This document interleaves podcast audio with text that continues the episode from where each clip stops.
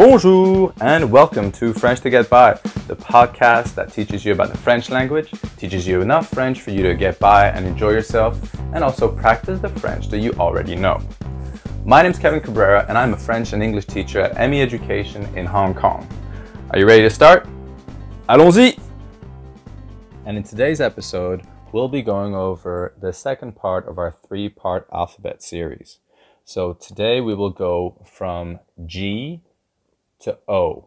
Now, the reason I stopped it here is because the way we call G and J in French is the complete opposite to what it is in English. And also, whenever you use it, you're not going to use that kind of harsh D that you would in English. You say G and J, there's almost a D that you start with. Now we get rid of this D in French, so it's a lot softer. So I will start. G sounds like J. J.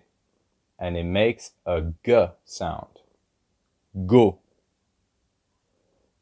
H sounds like H. H. H. I sounds like I. I. Il. J sounds like J. J. Joue.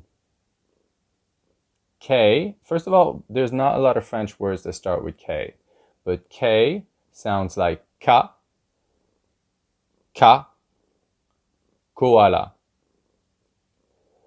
L sounds like L, L, la. M sounds like M, M, ma.